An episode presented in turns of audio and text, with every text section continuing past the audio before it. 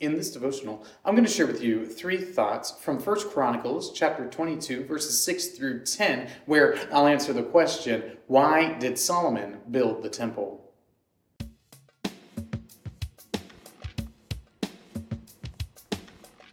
First Chronicles chapter 22 verses 6 through 10 says, Then he called for Solomon, his son, and charged him to build a house for the Lord, the God of Israel. David said to Solomon, My son, I had it in my heart to build a house to the name of the Lord my God. But the word of the Lord came to me, saying, You have shed much blood and have waged great wars. You shall not build a house to my name, because you have shed so much blood before me on the earth. Behold, a son shall be born to you who shall be a man of rest. I will give him rest from all his surrounding enemies. For his name shall be Solomon, and I will give peace and quiet to Israel in his days. He shall build a house for my name. He shall be my son, and I will be his father, and I will establish his royal throne in Israel forever. Why did Solomon build the temple? Solomon builds the temple because he is commanded to by his father and by God to knock this out and take care of this task. But you might wonder why it is that Solomon builds the temple instead of David, because isn't David the man after God's own heart? Isn't David the sort of idyllic king for the people of Israel? Well, what we'll find out here is that while David is very often seen as the ideal or best possible king for the people of Israel, in reality, he is a little too violent to build the house of the Lord. So here are three thoughts from 1 Chronicles chapter 22 verses 6 through 10 answering the question, why did Solomon build the temple? Thought number 1, David killed. And David killed a lot. David killed a whole lot. In fact, David was a man of violence. And it's hard to tell from the text whether or not he enjoyed killing, but it seems like he's pretty apt to do it, regardless of if he likes it or not.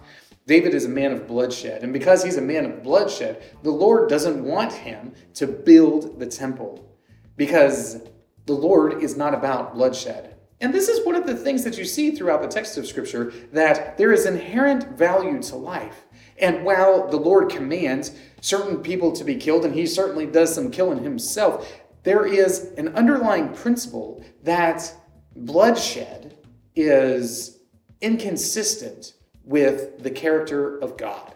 And when a man commits a whole lot of bloodshed, like David has done, it means that he might be prohibited from building the temple of the Lord. Because the temple of the Lord is supposed to invoke in people a sense of peace, because it is at the temple where all these sacrifices reconciling man and God are to take place. It's at the temple that you see the picture of the sacrificial system that predates Christ's ultimate sacrifice, that does the ultimate reconciliation between God and man. So, for these reasons, for this great violence that David had done in the world, because of all the blood that he shed, he is not permitted to build the temple. Thought number two Solomon rested. While David killed, Solomon rested. And this is something that the Lord provides for Solomon. The Lord provides for Solomon a period of peace so that he doesn't have to be or doesn't feel inclined to be a man of bloodshed like his father before him. Solomon is able to have a reign, a reign that extends the boundaries of Israel, but still keep his hands from the level of bloodshed that his father David had committed. So Solomon is going to have a kingdom that is marked by peace and rest and wisdom, whereas David's was marked by violence. Thought number three a son of God.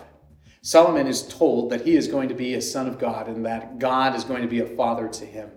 And it's because of this close knit relationship, it's because of this closeness that Solomon is deemed appropriate as the one to build the temple of the Lord.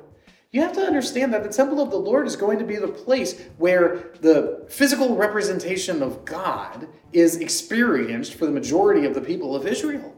It's going to be here where they have their most significant actions in corporate worship. It's going to be here at the temple that the sacrificial system is experienced by so many generations of God's people. So, Solomon is identified as someone who will have a special relationship with God. somebody who will be cared for by God, who will be gifted especially by God in order to accomplish this monumentous task. And it's for these reasons that Solomon built the temple. These three thoughts come from the assigned reading of 1 Chronicles chapters 20 through 24. If you'd like to read through the Bible with me, you can do so by subscribing to this channel, by clicking on the link in the description, or by joining the Facebook group Through the Bible, where we are reading the text of Scripture together.